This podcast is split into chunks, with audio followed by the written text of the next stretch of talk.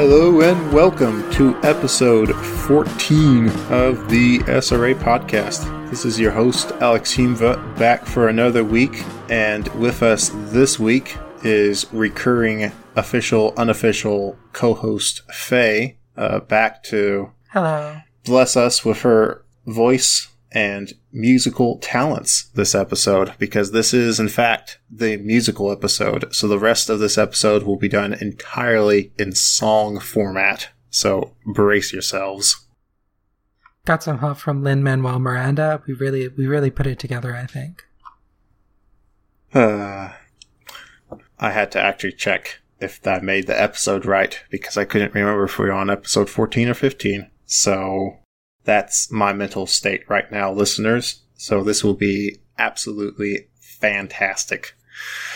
We're going to kick the show off with a uh, discussion about a one John Brown who yesterday, as we record this, so Tuesday, uh, or no, October 16th, this day in history, 159 years ago, John Brown began his raid on Harper's Ferry to steal the government's guns and distribute them to the slaves and start an uprising. Um, unfortunately, the raid didn't go very good. There was there was uh, some problems. It kind of got leaked because John Brown had an issue of telling everyone and their dog about his plans because he was a very forward guy. He was not a very secretive You guy. You have to admire his enthusiasm. He was extremely enthusiastic, and as a Kansan, I am a proud John Brown rememberer. Uh, we have a gigantic memorial painting of him in the state capitol. Uh, fun fact as far as anyone is aware that I have seen, at least, uh, Kansas is the only state to have a memorial put up in their state house to a convicted traitor. Um, that is interesting. so even with all these southern states, with all these uh, Confederate statues, this is worth uh, f- just as a historical tidbit that most Confederate officials and uh, generals and officers and people of high rank within the Confederacy received blanket pardons uh, in exchange for vowing to, you know, never, never commit treason again. They'd get a pardon for their past treasonous acts if they just, you know, agreed not to. So most of them got pardons or things of that nature to clean their records up. And then all this stuff happened in Reconstruction and the end of it that got their records salvaged. So even with all of the Confederate imagery in the South, Kansas still is the only state with a convicted traitor pictured in their state house. You know, it's sort of interesting the different views that you get on John Brown. I was raised in a number of different states. I was in a number of different school systems. So uh, I got like different impressions of John Brown growing up, uh, particularly in Virginia and Texas. John Brown was presented in the textbooks and by the teachers as a murderous psychopath who had crazy radical political views and went out and killed a bunch of people and started the Civil War. Oh, he was awful. But then in Ohio, it was, oh, John Brown was a great abolitionist who was willing to put his life on the line in the name of freeing the slaves, and he was a great man. And it's really interesting how there's these two different narratives in our country about who John Brown was. I mean, I think you and I are both on the same page. I think John Brown, uh, arguably a hero, definitely a martyr uh, for the cause of abolition. Um, honestly, a figure in American history who I think deserves a lot more recognition. But it's it's it's weird how there's other people who just completely vilify him. I'm not sure how many figures in American history are more polarizing than that. Yeah, John Brown is one of those guys that if you go and read through his life story, I mean, it's it's the sort of thing that, um, of course, there's a lot of historical stuff going on with that too, and you can look at like how historians viewed him and wrote about him during the different eras of American politics, during recon- during the Civil War, during Reconstruction, after Reconstruction, during the Jim Crow era, all these different interpretations of him throughout the year. But when you look at his stories and what he did, his actions, I mean, it's it's very clear that even though the South, uh, many southern states uh, back then and now still portray him as a murderous psychopath. I mean, he definitely had very extreme ways of getting what he wanted done done. But at the same time, if you look through his life story, you can see that this did not start out with this way with him, that he did not start out from day one of saying we gotta go kill all the slavers. Uh, he, he did a whole lot of things. He's, uh, make sure I get the name right. I think it's the Gideons that he started he started the League of Gileadites. And so the, the League of Gileadites were acted as a militia that they protected slaves as they fled the South. And they, even though, you know, he kind of got his start in this of being in a, a, of course, in a militia like group of being in this armed security role, as it were, to protect these slaves. Um, at the same time, that wasn't taking direct action. That was in a self defense role of defending uh, fleeing slaves that were trying to get to the north so that they could be free.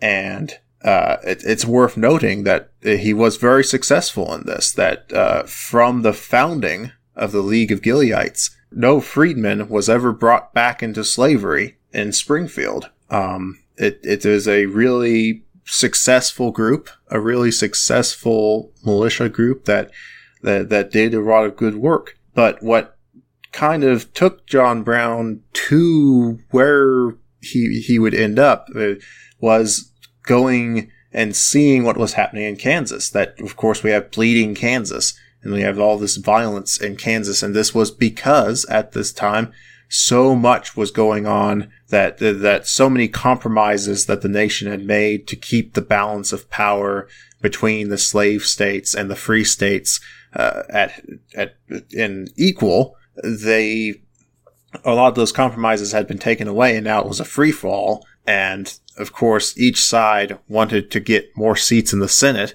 so that it could potentially put its will against the other. And the South was very fearful of this, of course, because many of the federal territories were generally pro uh, free state. And so, of course, they wanted uh, to act against this. And in Kansas, a lot of slavers from Missouri and a lot of the people sympathetic to slavery crossed the border into Kansas and on numerous occasions tried to hold multiple votes to enact a slave state constitution. Uh, multiple cities were burned. Lawrence was burned. Topeka was partially burned. There was there was a lot of burning going on. There was a lot of fighting, and John Brown read about this and saw the news coming out of Kansas and realized he he had a calling and had to come. That it was actually his sons. That some of his sons were out in the Kansas territory, settling in the Kansas territory, and he heard from them that th- this was going on, and that many of the uh, pro Free State uh, folks out there were not prepared for this. And so often it is that that people who are on this uh, progressive side of history, as it were, are unprepared to deal with the fact that uh, the forces against them are very much ready to use violence. And so, and so, yes, for a while, the Free State supporters in Kansas had very little success in fighting back the pro slavery forces. I think it's worth noting how uh, Southerners are so quick to condemn John Brown for the violence at Harper's Ferry, but I think that doesn't really compare to the violence perpetrated in the name of slavery. I mean, obviously, bleeding Kansas and when when you talk about bleeding Kansas, a, a, lot of people might not be familiar with the history there, but there were act, there was an actual near military conflict uh, in Kansas, armed posses, whole companies of men raiding towns. There was, I believe, a cannon uh, used in a number of actions that was, you know, captured back and forth by the various sides. People built forts or built fortified buildings. This was all done with the by the South. It was mostly instigated by the South with the intent of preventing free state settlers from living in Kansas. They were willing to use violence to protect the institution of slavery, and they were willing to shoot people, burn their homes, run them out of town in order to get an edge in an election to make this particular patch of ground a place where they could own slaves. And you know, you compare that to, you know, the relatively small number of people killed at Harper's Ferry, and there's no comparison. That's not even bringing into the equation the enormous inherent violence of the slavery system, the uh, the whips and chains of the plantation system, and runaway slaves who were shot, the rape and murder. I think it's extremely hypocritical for anyone to accuse John Brown of being excessively violent when he was fighting against a system that was so egregious in its violent in its violence and its depravity that I don't think any fair comparison of that kind could be made. Absolutely not. And I'd like to take a quote that folks can find that uh, from a pro-slavery newspaper writer, uh, Benjamin Stringfellow. So he he was quoted as saying that the pro slavery forces are determined to repel this northern invasion and make Kansas a slave state, though our rivers should be covered with the blood of their victims, and the carcasses of the abolitionists should be so numerous in the territory as to breed disease and sickness, we will not be deterred in our purpose. Uh, I mean, these these folks actively calling for violence and making themselves out to be the victim, and this is what always happens. That these the, the these these anti freedom right leaning uh, forces throughout history always make themselves out to be the victim, that they're just repelling the invasion, that they're the ones that are being invaded, and that, that it's not that, you know, they themselves are the invaders, and that uh, their violence is always justified, and that the other side is always in the wrong uh, even though they are upholding an inherently cruel, inherently vicious, inherently morally bankrupt system. And so, yes, of course, uh, John Brown saw this, and he had family in in Kansas, and it's it's the sort of situation that uh, he. How can we judge him now and say, "Oh, well, you know, he should have he should have taken the higher road," and this is what you know, the liberal uh, way of thinking would be as well. Maybe he should have just, you know, talked, talked more. He should have, he should have petitioned against the system. He should have brought his case before Congress. He should have done this. He should have done that. Why does he have to kill people? And it's one of those situations that uh, violence is not good because violence is inherently destructive. But at the same time, when dealing with people who are unafraid and completely willing to enact violence, you must be prepared to defend yourself against them. And self defense and the defense of a community under attack, well, that has long historical and philosophical bases. That uh, it's it, it's it's ridiculous to try to say, well, if only he had if only he had gone through the system, because the system had failed. That was the problem.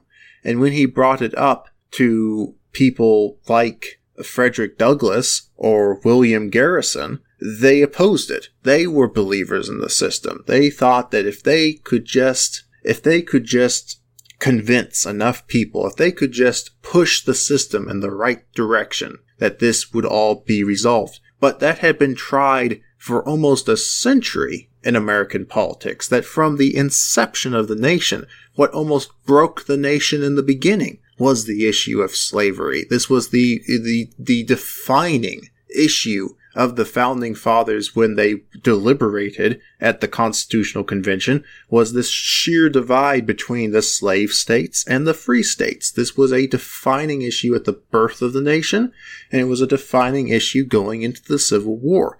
And that was because for a hundred years almost, that they had tried to push the system towards abolition and they had done piecemeal steps like Thomas Jefferson banning the international trade of slaves, but, but of keeping the domestic trade. And of course, by the time that happened, there was a large enough slave population in America that, that it did nothing to affect it. That the international slave trade had practically ceased to ex- matter at that point in American history. They actually created uh, systems where they would breed slaves uh, to create new slaves, literally treating human beings like cattle. And I think that but I think that a good way of looking at it is that the United States was founded in a revolution on the basis of the intolerable conditions imposed on them by King George. So America is founded on the idea of the right of rebellion, the right of revolution against an intolerable system. I can think of no system more intolerable than the system of chattel slavery in the Americas in the 19th century. I think that that is you know, in comparison, some people try to make, you know, comparisons to ancient slavery, to the Israelites. They try to make comparisons to indentured servitude. But if you look at the conditions and the systematic application of chattel slavery, I think it is probably the most evil system ever conceived of by man. I would place it on a par with the Holocaust. And uh, that's a part of our American history. And so I think that condemning someone, if you condemn someone for encouraging or participating in a slave revolt the way that John Brown did, uh, the intent of capturing Harper's Ferry was to capture weapons, to arm slaves. If you condemn the right of slaves to rebel against their slave masters, then how can you possibly justify the rebellion of the colonists against Great Britain when the intolerable conditions that they were, were under were taxes on sugar and tea? It's, it's ridiculous. I, I, I really think that there's no question, in my mind at least, that John Brown's actions, while debatable in their efficacy, were morally justified. Absolutely. And it's it's the sort of thing that people have this split image in their minds. Uh, and this is the thing that even as somebody may condemn John Brown for his actions, there are so many other events that we hold up in popular culture around this, exactly like the foundation of America, the foundation of America in revolt against a tyrant, or things like like the Spartans in 300, that this idea of uh, holding back uh, this slaver Persian nation, which is completely historically inaccurate. That's not uh, that's not at all how it happened, but uh, nonetheless, we have this cultural perception of here is here is Western civilization standing strong and fighting against uh, these slavers. Or we have things like Spartacus of the slave uprisings in the Roman Empire, and we have we have movies and cultural milestones made out of this, and we have this big thing of rising up against slavery. And it's a it's a notion anyone can get behind because none of us want to be uh, subjugated under another, and so uh, we can all get behind that except when it comes to our own history. Because the problem is that when confronted with a man like John Brown, who went and took the logical extent that if the system cannot be changed from within, then it must be changed from without.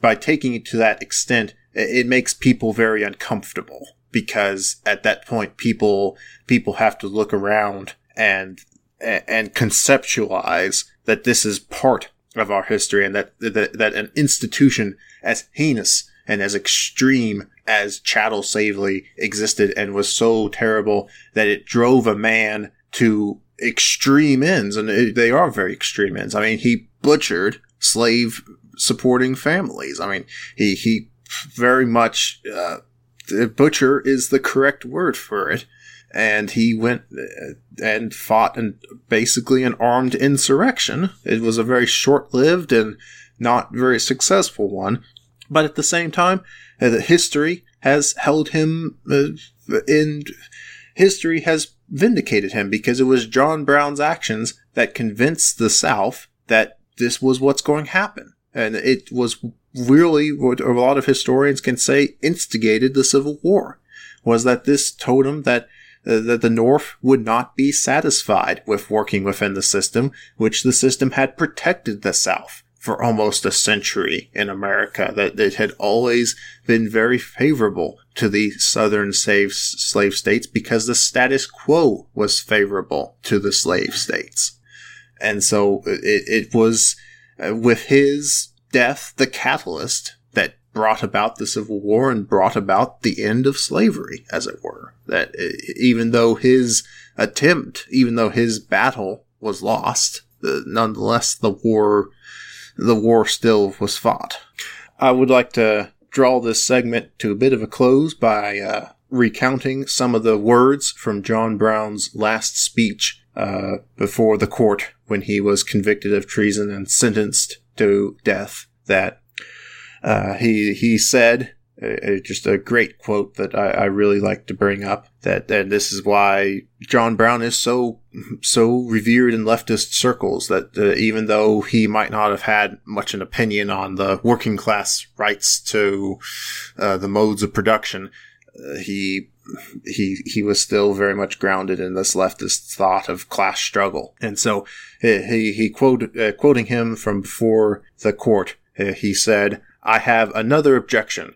and that is, it is unjust that I should suffer such a penalty. Had I interfered in the manner which I admit, and which I admit has been fairly proved, for I admire the truthfulness and candor of the greater portion of the witnesses who have testified in this case.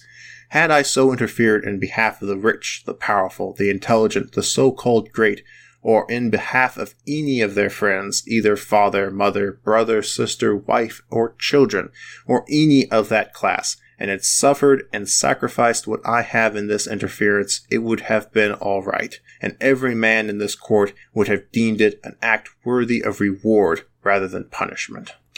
I think that just, I think that illustrates the class struggle right there in those words. That the ruling class, the capitalist class, the landed class, they, when they do something, it is worthy exactly. of reward. And when the working class, when the common man does something like this, uh, when when the founding fathers rise up against King George, it is a cause of reward. It is a, it is an act worthy of reward. But when John Brown rises up against a corrupt and vile and heinous institution, it is cause for death.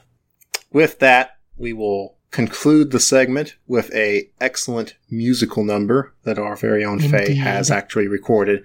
So if you thought I was joking about the musical segment, uh, jokes on you. So we will we will now play this little jaunty tune that Faye has recorded and uh, appreciate it in our various listening spaces, I suppose. So insert music here. This is John Brown's body. John Brown's body lies a mouldering in the grave, while weep the sons of bondage whom he ventured all to save.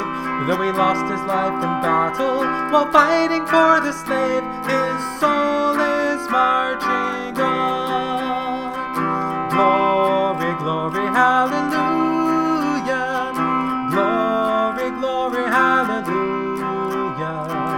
Glory, glory, hallelujah. His soul is marching on. He captured Harper's Ferry with his nineteen men so few, and frightened old Virginia till she trembled through and through. They hung him for a traitor, they themselves the traitor crew, but his soul is marching on.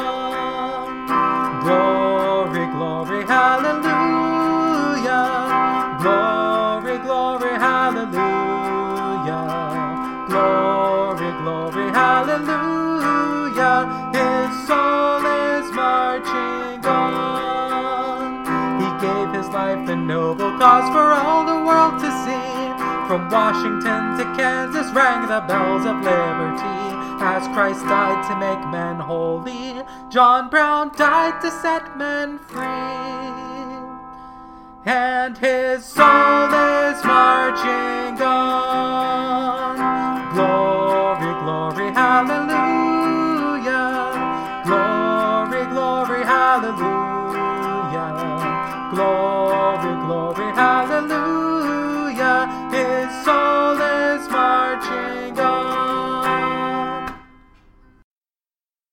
Well, after that lovely intermission with some lovely tunes, we will transition into the modern day. We'll move from this mid 1800s historical set piece that went on for a surprising amount of time and discuss some more uh, modern news, as it were. So, you know, times a change, but history always seems to repeat itself one way or the other. So, a lot of things have been in the news recently, and a lot of things have been uh, violent in the news. People might have noticed that uh, there's there's been kind of a pattern emerging in the American news about uh, groups like the Proud Boys. Uh, Proud Boys have shown up quite a few news articles recently, and funny thing is, they seem to keep attacking people and getting away with it, and talking about how they have connections in police forces, and uh, even when people like uh, Governor Cuomo uh, says that he's going to look into them and investigate them, he then also has to say, "Oh, we're also going to look into Antifa too," because you know even as the Proud Boys on video in front of the cops beat people's ribs to a pulp. Uh, we we have to make sure we're fair and balanced because that's both sides. Both sides, people. Both sides are wrong. The right is wrong, but the left is wrong. Haven't you ever heard of horseshoe theory? Everything that you can't even tell the difference between a Nazi and a anarchist communist. They no differences. They're both the same because I read horseshoe theory in some political science book at some point, and centricism is the only way to go. That's what I radical centrism. Yeah, the Proud Boys. Oh man. I believe we talked a couple of episodes about the events in Louisville where uh, Proud Boys assaulted DSA members. Uh, on a restaurant patio, uh, assaulted them with pepper spray, were talked to by the cops, and then released without being searched afterwards. And no charges were pressed, despite, despite this being a completely, you know, unprovoked, except perhaps by words, a completely unprovoked attack. But honestly, that's sort of pales in comparison. Uh, as Alex was talking about, obviously, I, most people listening to this podcast should have heard by now about the uh, incident in New York. So I think it's worth bringing up just how insane the series of series of events was. Uh, the Proud Boys were invited to the GOP Convention Center in New York uh, and asked, you know, we were allowed to do an event there. And that event included um, Gavin McInnes, the one of the primary founders of the Proud Boys, um, interesting person. Um, used a used a dildo on a live video to own the libs for some reason. Whatever floats your boat, but uh, he uh, brought a plastic samurai sword, a katana, a reproduction, um, and glasses with racist Japanese eyes painted on them and reenacted the assassination of a Japanese socialist politician uh, from the 1950s. And then they left the building and encountered Antifa members who were involved in some sort of uh, vandalism, graffiti, or some such. A fight broke out. Uh, Antifa is accused of throwing bottles and uh, bricks and other such things. Um, three Antifa members were swarmed by an entire crowd of Proud Boys who then took turns kicking the leftists uh, while they were on the ground, stomping them, you know, basically just short of killing them, uh, smashing their ribs in. Uh, police showed up on the scene moments later while many of the Proud Boys were still present, including McInnes, and uh, the police arrested the injured Antifa members. They uh, arrested them, held them for questioning. None of the Proud Boys were arrested, despite multiple witnesses and video uh, taken showing them kicking people on the ground after when they did not pose any threat to anyone, just straight up assault and battery. Uh, the police did not arrest any of the Proud Boys. They didn't, didn't meaningfully detain them. Um, and it wasn't until a couple of days later, with pressure from the mayor's office, um, that they were uh, finally the police uh, said that they would investigate, that they would charge uh, nine Proud Boys with assault. And I saw the video. There were more than nine people kicking uh, I would say at least a dozen, probably more, but it was more than nine. But they are going to charge these people with crimes, but only after political pressure uh, from the mayor's office. And this is insane. This is this is actual sort of black shirt, you know, street militia fighting sort of action going on on the part of the Proud Boys. They're celebrating the assassination of a leftist politician, then going out into the street to beat up uh, their leftist opponents. Uh, whoever started the fight, once they were on, once Antifa was on the ground, there was no justification for the sort of brutal attacks on them while they were defenseless and unable to attack anyone. Uh, and then to not for the police not to charge them. And uh, Gavin McInnes uh, claimed that he had friends in the NYPD uh, shortly after the attack. He claimed, oh, he, he has a lot of friends there. And I think that really,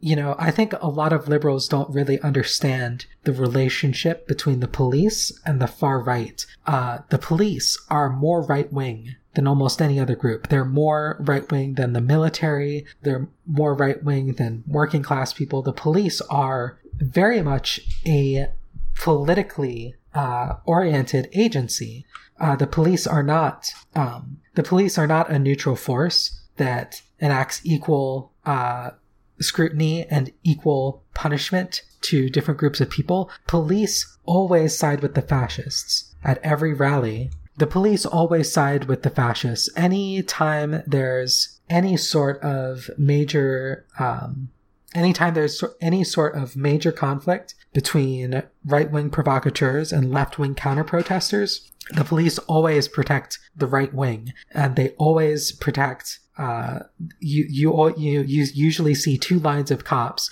both of them with their backs to the fascists, both of them facing towards the protesters, and that's the same whether it's in New York or in Portland. Yeah, and that's it's the sort of thing that people people have to understand why this is. Because you know I know people uh, that on the sort of situation, I think it's worth pointing out that I, I for people who don't necessarily understand this, that I know pl- plenty of people who have the mindset of, well, we shouldn't. Why? Why do we talk about it in this way? Why do we talk about it in this context? Because we're making out to be that all well every single every single police officer is just a fascist waiting to grind their jackboot into your neck and you know why why do we discuss it in this manner? And it's not the problem is people have to understand the systematic the, the societal and the cultural things around this that law enforcement by its very nature protects the status quo. That is the mission of law enforcement. Law enforcement enforces the law and the law is the status quo. Because of this, not only does it attract people who are attracted to this idea, this idea of law and order, that you have a system of rules and you follow these rules. And so sorry if the rule is bad or unjust, you gotta follow the rule. That the law, the law is the law and you have to do it. It attracts people of this nature. And because uh, policing it transcends that. It transcends just things of that nature of uh, you break the law, you go to jail, because it transcends that and goes into this greater thing of becoming an enforcing organ of the state, that the will of the state is enforced through its law enforcement, even if they're not necessarily law in the books, but because of different ways police officers have discretion, they can enforce the will of the state in different ways. And this also comes back to who controls the state. And of course, in a capitalist system, the capitalist class controls the state. Uh, no matter how democratic a nation you are, uh, money does so much more than any any particular voter block. Oftentimes, it's very difficult to overcome the power of capital, and oftentimes overcoming the power of capital is only possible with more capital. Uh, or, you know, people outraising budgets and such. And so when we talk about this, we have, we talk about it from the perspective as an institution, that this is an enforcing arm of the state. And so it carries out the state's will. Its mission is to maintain the status quo. and that status quo is maintained by the capitalist class. And as Lenin has talked talked about in his writings, uh, it's fascism is capitalism in decay. Fascism arises as the contradictions and the flaws of capitalism become more and more apparent and cause more and more breakdowns in society. And so fascism is that response. It is the reaction to this breakdown of capitalism to the try to maintain the status quo. And it is bound up in this nationalistic, uh, very xenophobic basis of trying to maintain the status quo. And so anything that is different, anything that is foreign, anything that is abnormal must be pushed away. And so the police force as an institution being charged with maintaining law and order, being charged with maintaining the status quo always is more favorable to these fascist elements because that is what their mission is. That, that they are trying to maintain the status quo and the the, the fascism, uh, these fascists arise from this reaction of trying to maintain that status quo. It's not because necessarily that every single police officer is a jackbooted thug that wants to come and stomp your rights down. It's that as an institution and as a culture, they are always going to be more preferable to people that are maintaining the status quo, that want to maintain a status quo versus leftists who demand a radical and significant change to the status quo, that these systems must be torn down and reforged. Uh, so, of course, uh, this is this is what we have to expect. Absolutely. Uh, I would also like to bring up, uh, as I mentioned before, with Portland. Uh, the very ugly situation there. The cooperation between the police and between extreme right wing nationalists in Portland um, the level of cooperation and sympathy between these two groups uh, is reaching a dangerous point. Uh, several months ago, there were some. There was uh, a Patriot Prayer rally in Portland, um, which was protested by uh, large numbers of counter protesters. Um, it's important to keep in mind that a lot of the counter protesters are local to the city of Portland. They live in Portland, they work in Portland, they live in the nearby surrounding communities. Many of the uh, Patriot Prayer people are actually from outside of Portland. They're from other parts of the state. They're from, you know, uh, particularly the eastern part on the other side of the Cascades. They're from more rural areas. Some of them are from other states, California and Seattle, and even further afield, who come to Portland to invade this overwhelmingly liberal and progressive space and enforce their own right wing views and force people to entertain their presence when the citizens of Portland counter protest against this, the uh, when they counter protested against this, the police response was massive and brutal. Police began firing uh, flashbangs and tear gas grenades. You know, almost immediately on the counter protesters without waiting for provocation. They claimed that a bottle was thrown. There's no footage of this. If there was a thrown object, I would bet money that it was a provocateur, which the police frequently use at leftist rallies. And uh, they fired... And let's just never forget, just as a quick intermission, let's never forget that it's completely legal for the police to lie and in the name of justice. That uh, that I mean, this is the whole point of undercover cops encouraging people to do illegal things. This this is not this is nothing new, and cops have done very shady, underhanded things with leftist groups uh, in America, in the United Kingdom, across the world uh, to get exactly things like this, exactly so they have excuses exactly. like this. And this time they used it as an excuse to fire uh, tear gas grenades and canisters directly into the crowd, not just in an arc falling down into the crowd, but direct fire into the crowd. Uh, one protester was uh, struck in the back of the head by one of these canisters, and fortunately, uh, he was wearing a helmet. Um, the nurses and paramedics said that had he not been wearing a helmet, he very likely would have died from the impact of that projectile. Because these are literal firearms. They may fire tear gas canisters less than lethal uh, munitions, but when fired in a uh, direct fire roll in a straight line like you would a rifle, they can it can be just as lethal as uh, any rifle bullet. And speaking of rifle bullets, the Proud Boys uh, were at this event, and apparently a couple of them went up onto a roof overlooking the counter protesters with a sack full of guns, long guns, rifles, and shotguns. They brought, they basically set up an overwatch position over the crowd with, with rifles. I, it wasn't clear whether or not they had ammunition. Even if they didn't have ammo to shoot that day, it was very obviously a practice run for this sort of militaristic act- action in the future. But the Proud Boys went up onto a roof with rifles overlooking the counter protesters where they could have shot dozens of people easily. Um, apparently, the police briefly detained them, took their firearms away for a couple minutes, checked that they were legal gun owners, and then gave the guns right back. Now, allegedly, this allegedly the police had no legal ground and no legal right to confiscate the firearms because technically open carry is allowed in Portland. However, I think when someone is going up onto the roof of a building at a protest with a rifle, I think that should be considered, uh, I think that can be considered probable cause that that person might maybe intend to murder someone and that maybe you shouldn't let them back up onto the roof with their guns.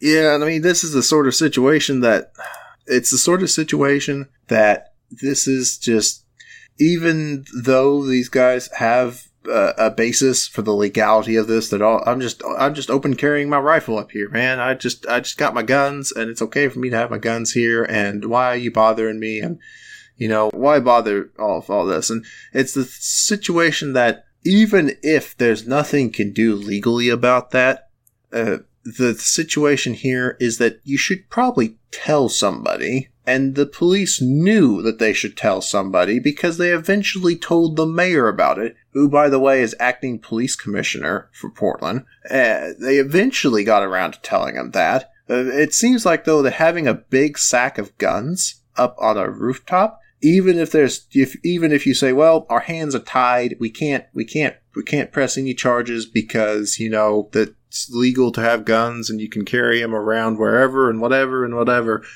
Uh, you should probably tell somebody. Like that's that's that's information that's valuable for people to know. They waited and the for reason, four months.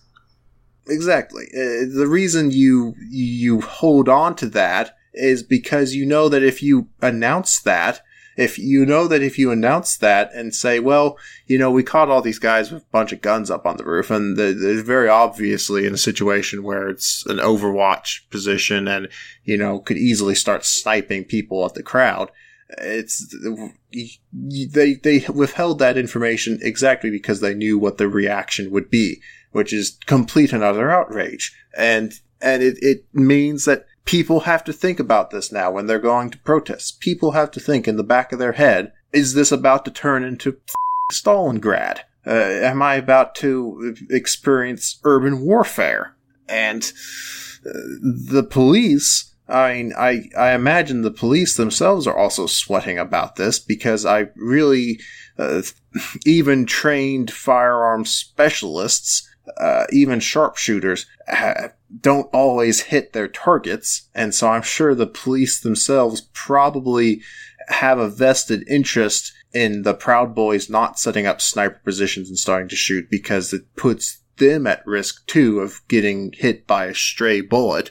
And I look at it as the sort of situation that it's just, it's just obvious that there's so much going on that we are not seeing. And how many other times has this happened? How many other times has this happened and somebody not told the public about it?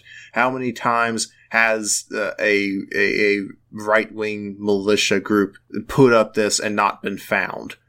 when does this start to be an issue? When do those people finally decide that they're going to take the shot? And at that point, I mean, at that point, we can just say things have things have gone beyond repair at that point. The moment that there's fucking sniper fights in the streets, that's just the that's that's a really I don't even know what happens at that point. Honestly, that's just so far out there. It's it's hard to even discuss. But here we are. So uh, there's.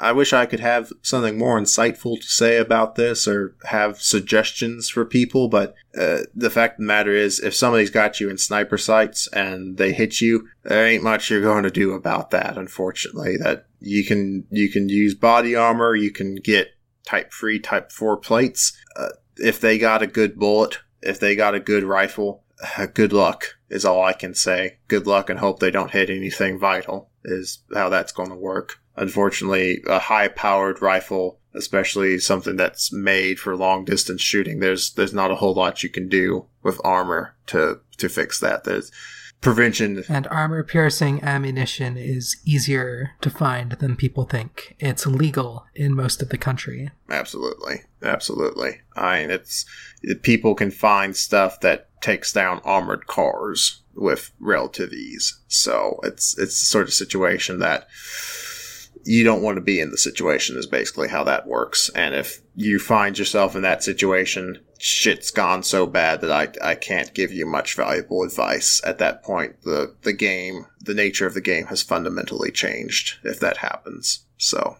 my best advice would be take cover and flee at that point because you're going to need a lot different options to deal with Proud Boys or Oath Keepers or somebody sniping you. And I'd like to remind everyone that the Oath Keepers are running a program wherein they talk about being a militia that the president can call up to fight these so-called violent leftists and hunt down the violent left. They have a literal training program about this. There is literally uh, a group of people in this country being trained right now to hunt leftists and they're making it clear that they're at the president's beck and call if he so wishes. Uh, and given that he continues to call the milk toast uh, most uh, ivory tower hands off uh, members of the Democratic Party uh, violent, if he thinks they're violent, then uh, I, I really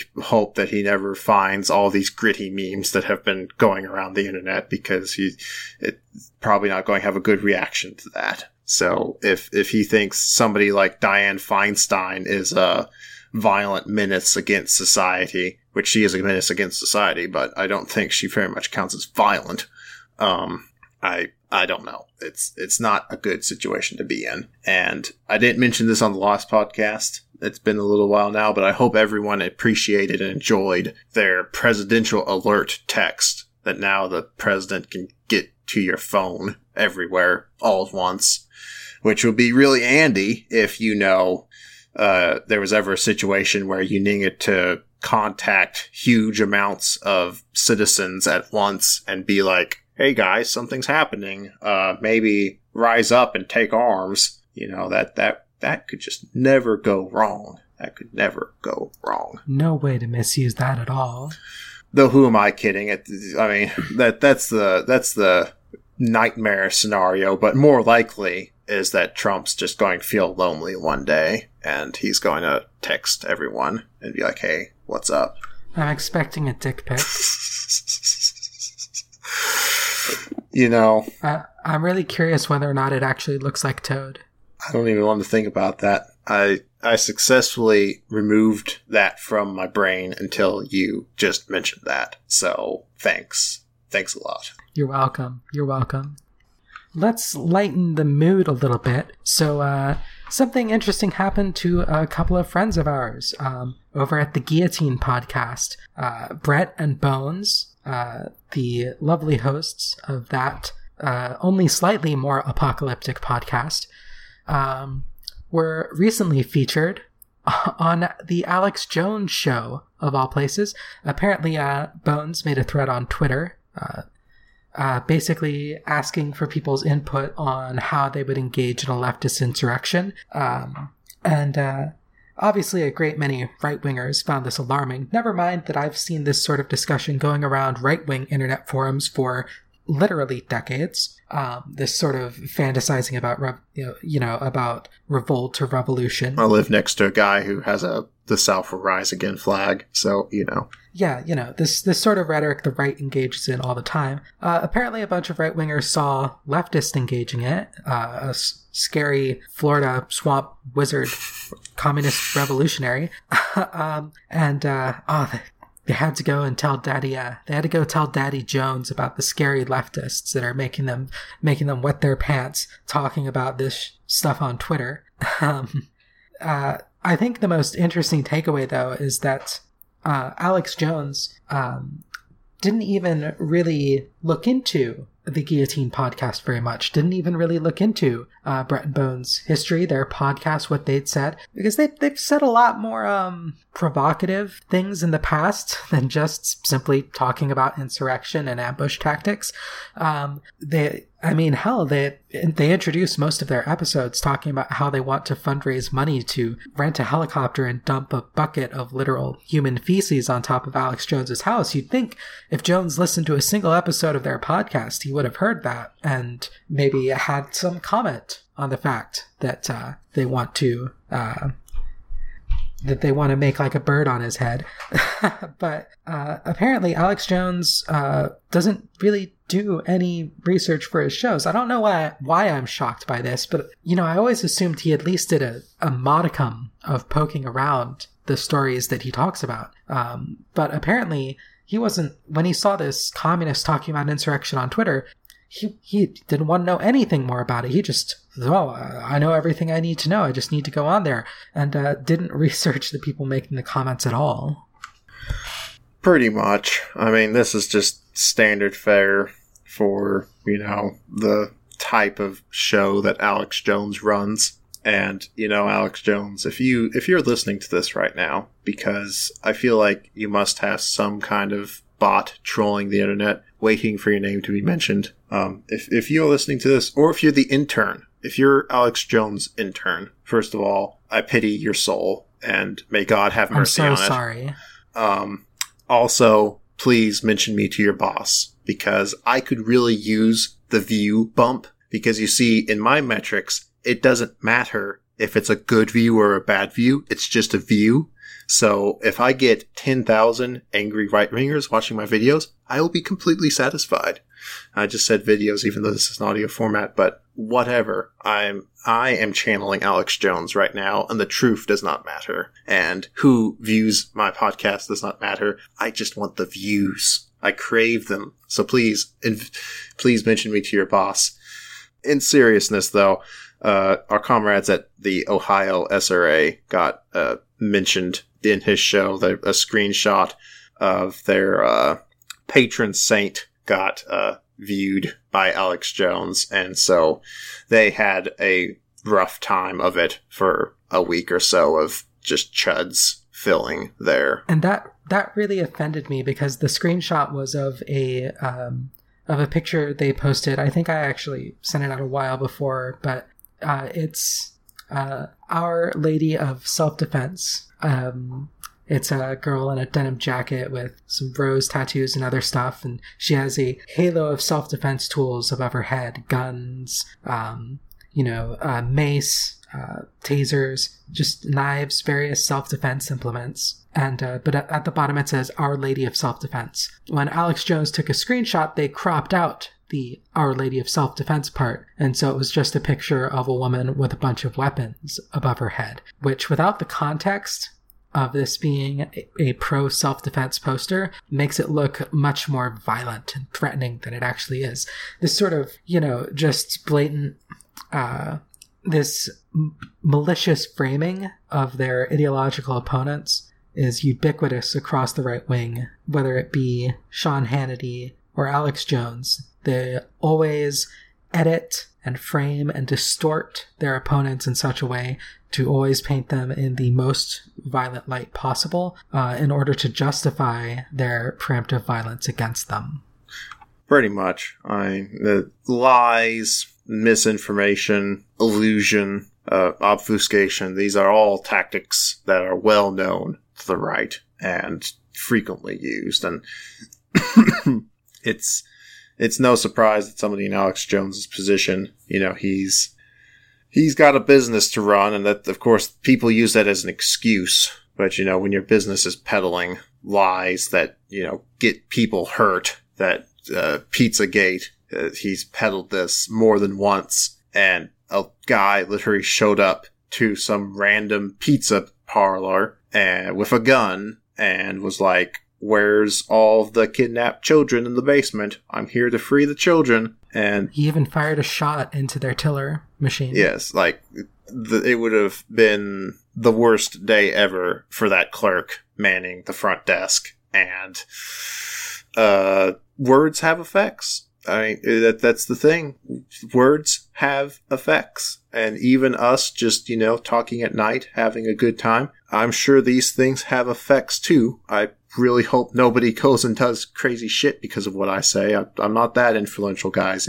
Feel free to listen to me, but don't do crazy shit because I said something. Do your research. That's what I always encourage. That's why I have links in the show notes. Do your research. This is just here to you know, listen to some folks talk and give you a jumping off point. Um, do research, do genuine research, and don't do crazy shit because somebody on the internet told you to. Uh, that that's that's what right wingers do, and uh, what makes us a little bit better than them, I would hope, is that we can actually do some research and back up our beliefs with facts and reason versus going into a pizza parlor because you heard on the internet by the local charlatan who makes his living off of enraging people by saying that uh, they have child slaves locked up in the basement and that Hillary Clinton is, you know, Illuminati or whatever.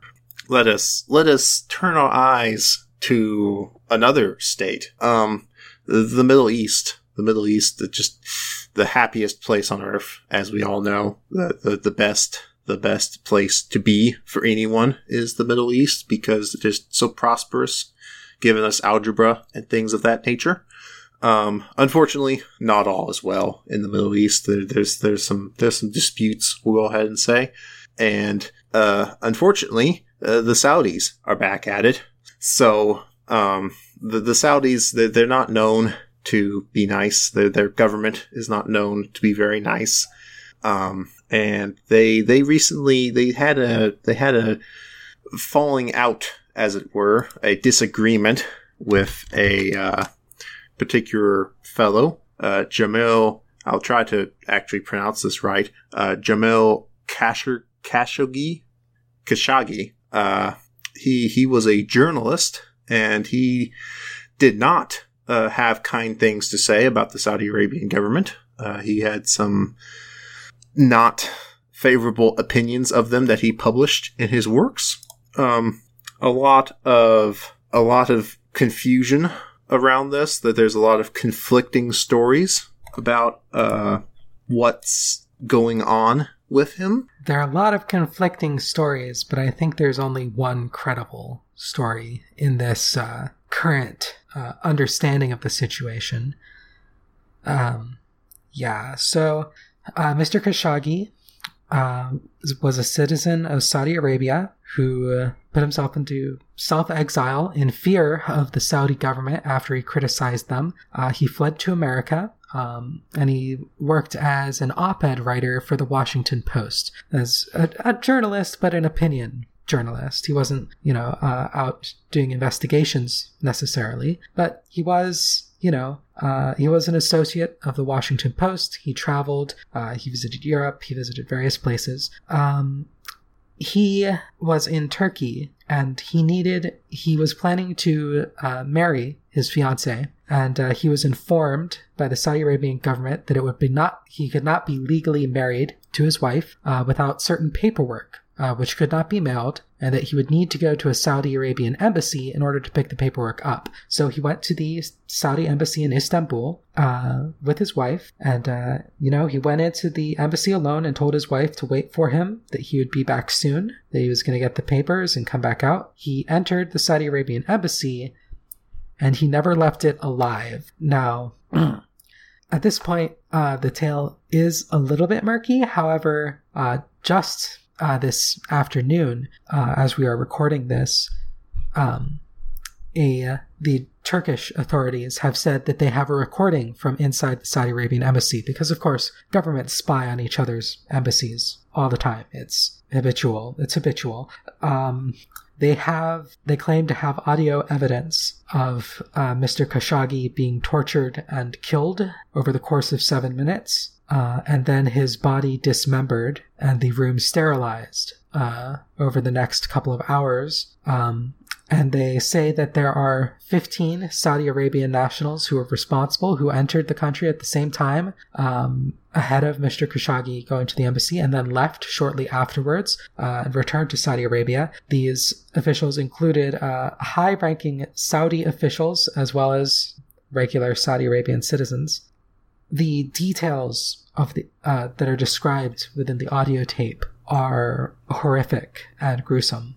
Um, Alex, do you want to go into any detail on that, or is that something that we'd maybe want to leave out? Um, I will spare the gorier bits, but uh, if for folks who are listening, this is probably about the time of the show that uh, we will be discussing not fun things. So if you want to go ahead and skip ahead, I will go ahead and put a timestamp in the show notes of when this conversation is over for those who do not wish to listen to something like this. Uh, so with that warning uh, going ahead, basically, if people thought that, you know, John Brown dismembering people in Kansas, uh, dismembering slavery supporters, um, this is just a truly horrific situation that they, they literally had a bone saw and they dismembered this man. They they tortured and dismembered him alive before killing him. Um, so this is the sort of tactic you do when you want to make a message. This is a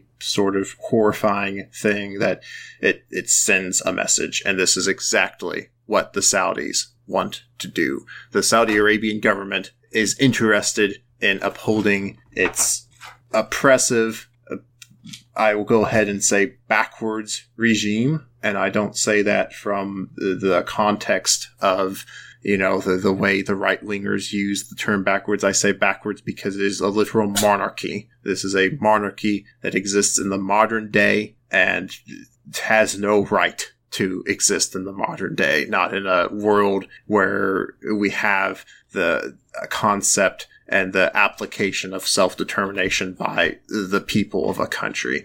There is no place for a bloodline monarchy in this world, and the monarchy will do anything in its power to maintain itself. And and more than anything else, I I I find myself infuriated by this situation because because of the comments made from the U.S. government that you know at least Saudi Arabian, it's it's a it's a oppressive, re- regressive situation, uh, but at least they're looking out for themselves in a sense that that at least I can understand why um, a monarchy would take these sorts of actions because it is a existential threat against them. When people speak out against our monarchy, we know how this ends with monarchies. We've seen this happen in the past. You, there is a very clear thing of what happens when monarchies fall, and it usually doesn't end well for the sitting monarch or their family. So at least they have some amount uh, that they, they can be justified by, or that they that they can see justification in.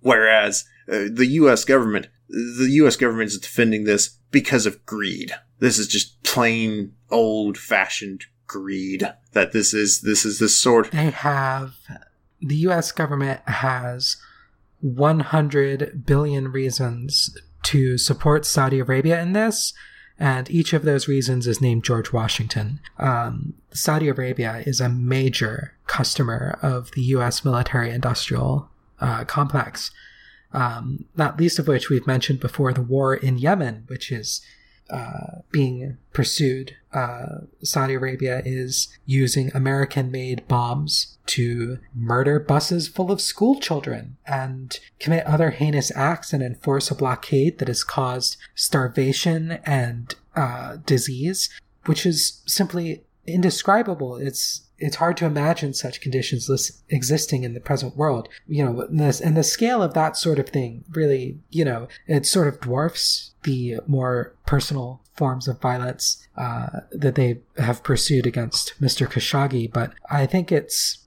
I'm reminded of a section in Discipline and Punish by Michel Foucault that talked about how monarchies view the human body in a different way than liberal societies, and that they view, um, whereas liberal societies view the relationship between a person and the state as being abstract and legal. Uh, in a monarchy, they feel that the body of their subjects are the property are the uh, property of the crown. And so, even though Mr. Khashoggi had left Saudi Arabia, even though he was living in the United States, even though he was in a different country at the time of his death, the Saudi Arabian monarchy still felt that they owned his body and that they had the right to use disgusting torture on this man uh, to create an example of him and to exact pain in vengeance for the crime of daring to speak out against the king and against Prince Salman. And, you know, this is, it's really people will bring up uh, Islam and they'll bring up the uh, you know various Islamophobic talking points, but I believe that the the true root of the evil seen in the Middle East doesn't come from their religion. It doesn't come from their beliefs about Allah or from the hadiths necessarily that they read. Religion can be used to justify things, but it, it often doesn't. It isn't the ideological basis for most people.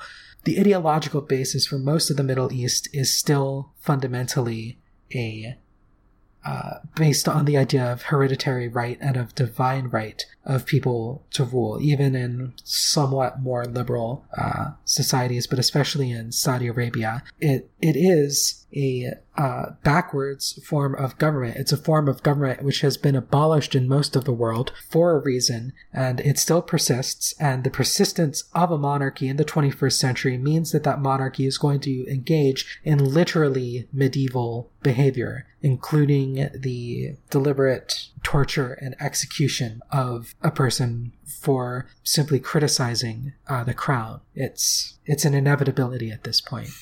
Yeah, and then you know again, like I can see coming from their standpoint that it's an institution that will die.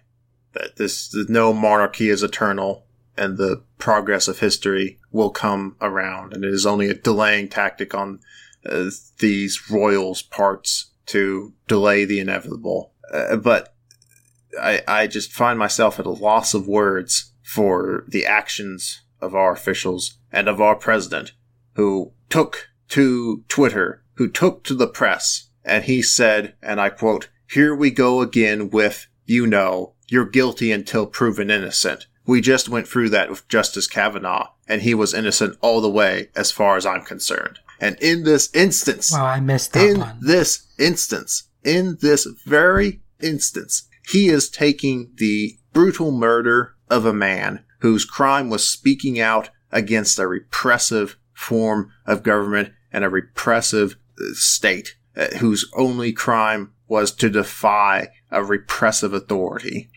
And here he is, and he's comparing it to the fact that Kavanaugh just couldn't stop raping people and sexually assaulting people through his youth, and uh, because because Trump's buddy got got uh, all these accusations against him and all these corroborated accusations against him and had an FBI investigation against him that wasn't allowed to go through its full course because they wanted to railroad a justice through because the Republicans, this party of integrity and honor and decorum and whatever other bullshit they decide to spout this week. I can't. they just want to win. They just want to own the libs. That's just what they're concerned about now. And got it through with 50 votes in the Senate, just barely on the cusp of being able to actually pass.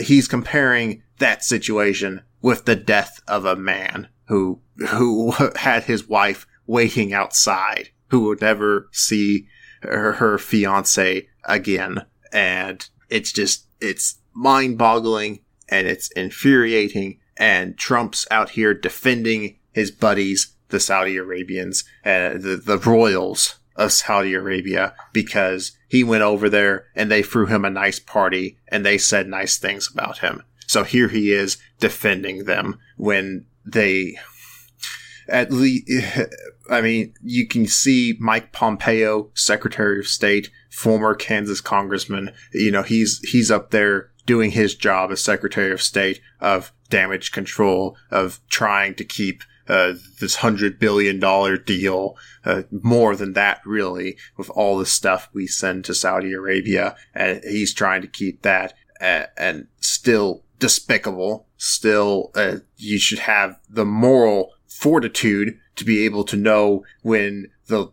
even though your job description is uphold whatever the government says, it, it's not, wouldn't be the first time and it won't be the last time that somebody in a high government position had to take a step back and realize that their moral center said they must speak against this.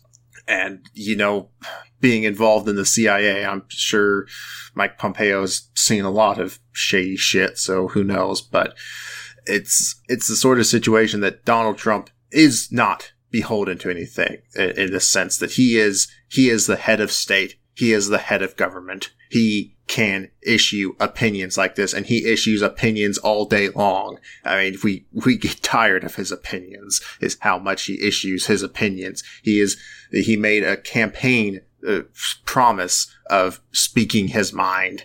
And so where is uh, Donald Trump the guy who supposedly speaks it as it is uh, speaking out against this? And the answer, he's not going to because he's buddies with these people. And it's, we can, we can talk about, you know, Yemen. We can talk about all the people dying in Yemen, the, the, the, the state of the country because of U.S. arms sold to Saudi Arabia so that we, they can enact their cruel sense of uh, imperialism of a literal monarchy trying to get a colonial state. Uh, but this is a catalyzing moment. And unfortunately, I don't see much coming from it because we know, we've known for a while that Saudi Arabia was involved in the 9-11 terrorist attacks. We know, we have known for a while that it's very likely that the Saudi Arabian government was involved in some fashion,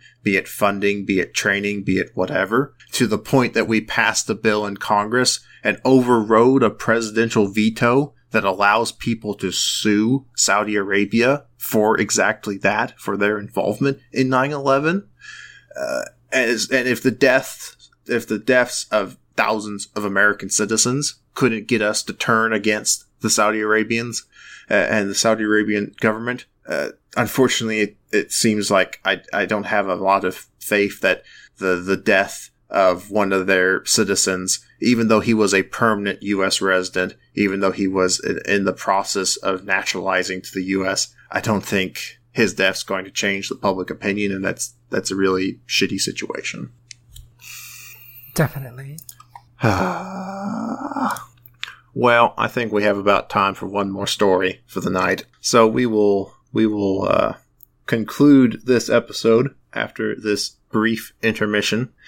That if you have enjoyed this episode and the various rants I'm going on, because I'll be completely honest, my mental state it's not the best today. I I am not in the mood to deal with a lot of shit, but I I nonetheless feel obligation to my listeners to make sure that I make these episodes and put them out on time and things of that nature. So here we are, and maybe it makes for a more entertaining video or episode. See, I keep saying video. That's where my mental state is. I think I'm recording some kind of vlog right now. That's where my mental state is. So if you enjoy these episodes and if you enjoy listening to people yell into their microphones because they're just upset with the world and can't figure out how to deal with it productively other than yell into their microphones and also do other things of organizing nature. That's why I'm involved with the SRA, so I can actually make a difference in the world and do something positive with my energy. Um, if you feel like that's something you would like to support, then you can go to patreon.com slash socialist RA podcast where you can chip in a few bucks that we will be having uh, various special content. We have already some special content up there, and I will be putting out a, another special episode on electoral politics here soon. Uh, most likely with Faye, who you know is is great for discussing these topics with.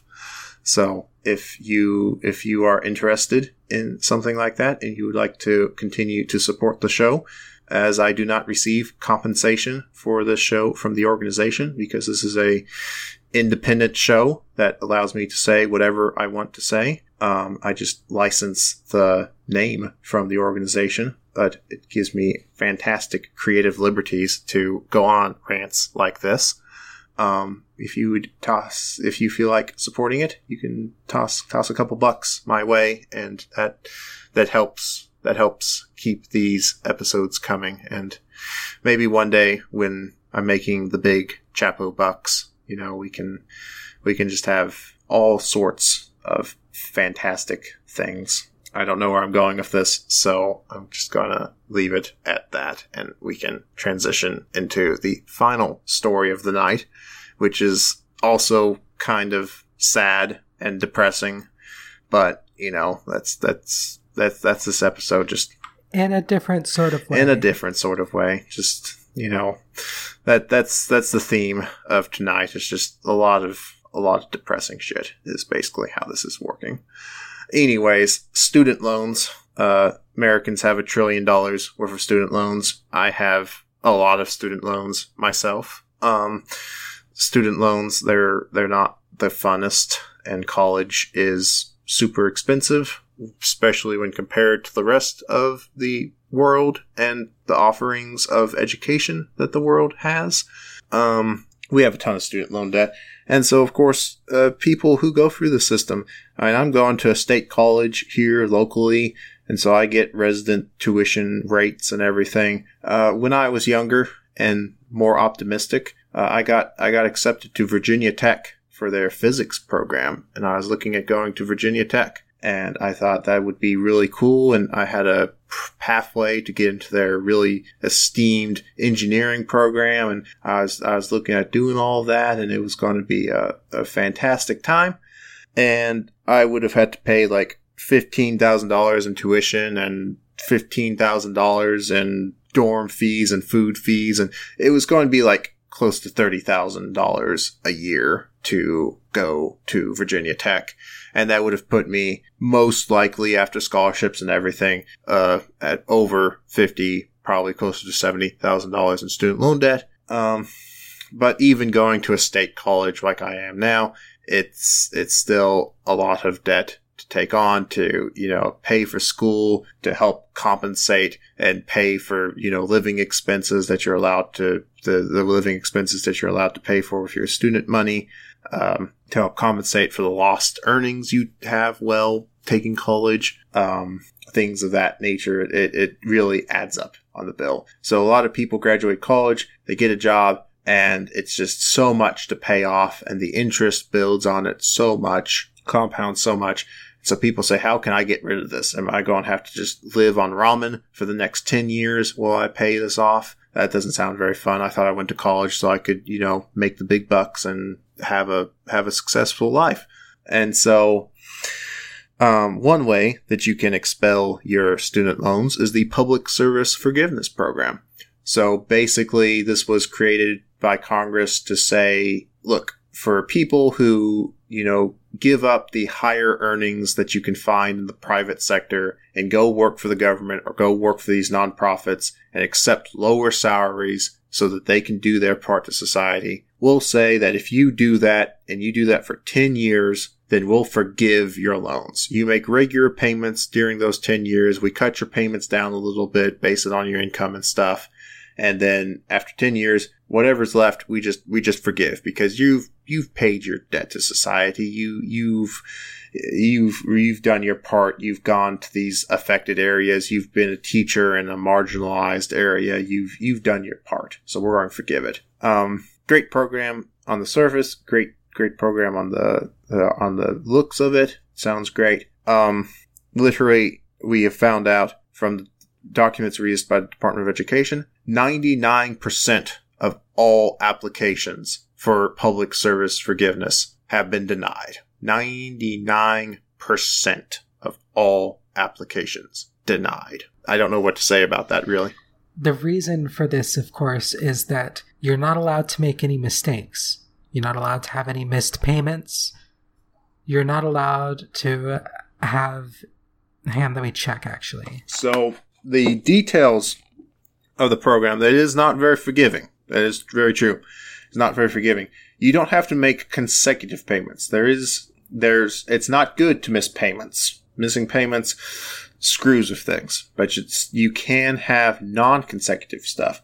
Now, this kind of confuses people though. It's a confusing thing because the problem is with that non-consecutive stuff is that you don't have to work at the same employer consecutively. So you could work for a nonprofit for a little while and have those payments count and then you could switch over to another job that doesn't count and you could switch to a job that does count and you can have those non-consecutive payments. But then of course people think, well, if it's not non-consecutive, then maybe my missed payment doesn't affect me. And that can affect you.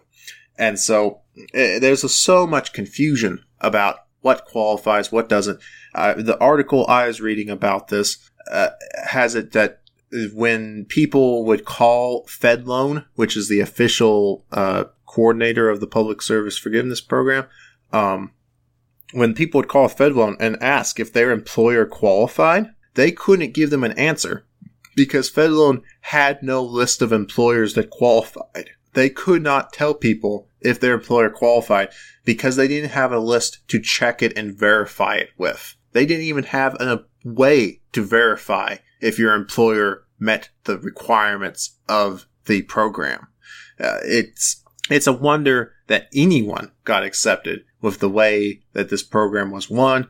Uh, cost cutting measures, uh, putting it out to private contractors. You know, the, these private contractors, these student loan companies that facilitate student loans for the government. It's so much is being skimmed off the top of that as well. And now we have Betsy DeVos in office saying that states who are trying to have some kind of accountability for these student loan companies. Uh, states are suing them, attorney generals. Even the Kansas attorney general, a very conservative attorney general, spoke out against it when Betsy DeVos told the courts that states can't sue the, uh, the these student loan providers because they're federal agents and states can't sue the federal government.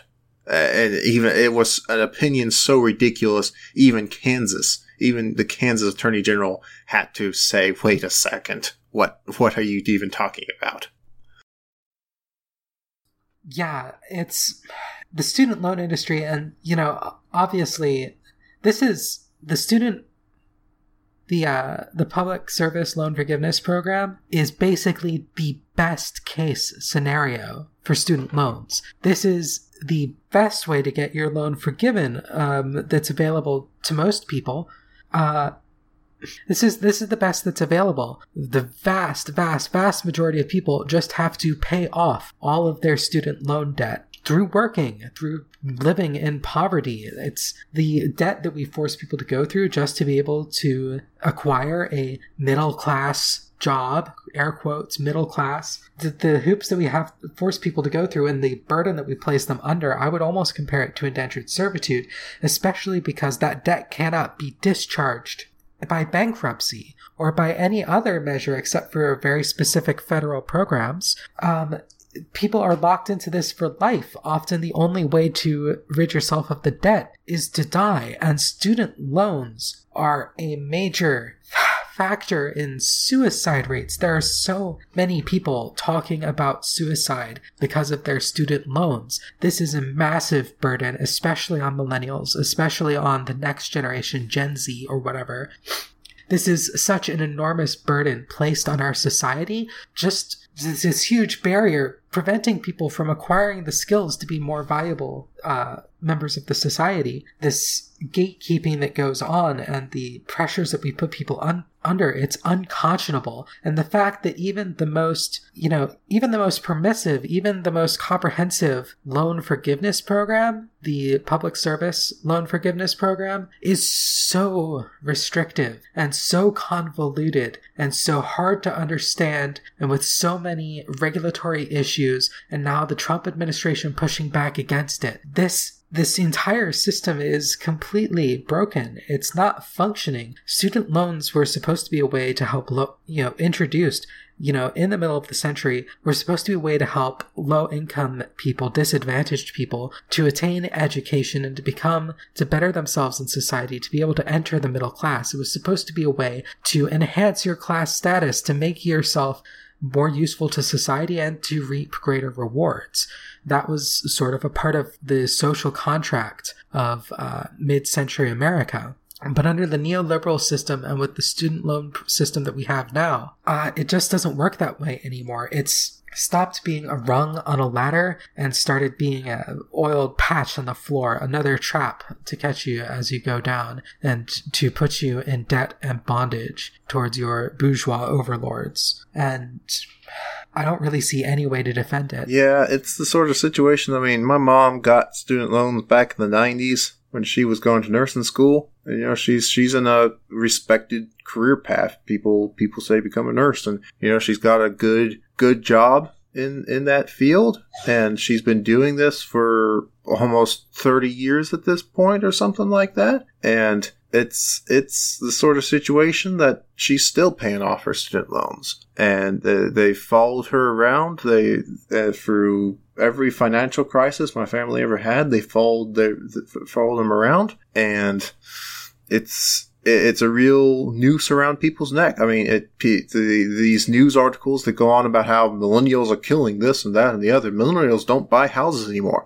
Well, you know why millennials don't buy houses anymore? The student loan debt has racked up so much, people can barely, can't even qualify for the loans to, to get a mortgage for a house because they have so much student loan debt. And it's, it is a serious bottleneck on the economy and it's it's something that people have to realize that this is not a tenable situation and i i the, the uh, this is the problem too that by having these student loan amounts schools know exactly how much you can take out and schools figure this in and schools will say well you got this scholarship and this grant and this loan so that's what tuition's going to be and they no matter how much, how forgiving of a program you have, it's always going to be exploited by these colleges and these universities that uh, take advantage of the situation to earn a quick profit for themselves. So uh, it's it's the sort of situation that I I am terribly sympathetic to folks who find themselves in this burdensome situation, and uh, I think it's also worth pointing out that you know for the direct forgiveness program where you just you just make minimum payments essentially for like 20 or 30 years and then it's forgiven at the end of that one that program i don't expect that program to last much longer. And two uh, people are finding themselves that counts as income when those loans are forgiven that counts as income so people have been hit with these huge tax bills these huge colossal tax bills that you know they have a hundred thousand dollars worth of debt forgiven and then the IRS counts that as income. And now you have to pay taxes on $100,000 of income on whatever income you were making. And now they're in debt to the IRS. And guess what? The government doesn't play around when you're in debt to it. So it's, it's, it's just a bad situation all around. And we have to be vigilant against people like Betsy DeVos who represent the interests of these universities who want to push tuition ever higher, who represent the interests of these student loan companies that profit immensely from these programs, whose administrators and whose executives uh, make fabulous amounts of money for for what? For facilitating a system that is uh, as close as you're going to get to modern day indentured servitude of being permanently tied to a debt that is non-dischargeable.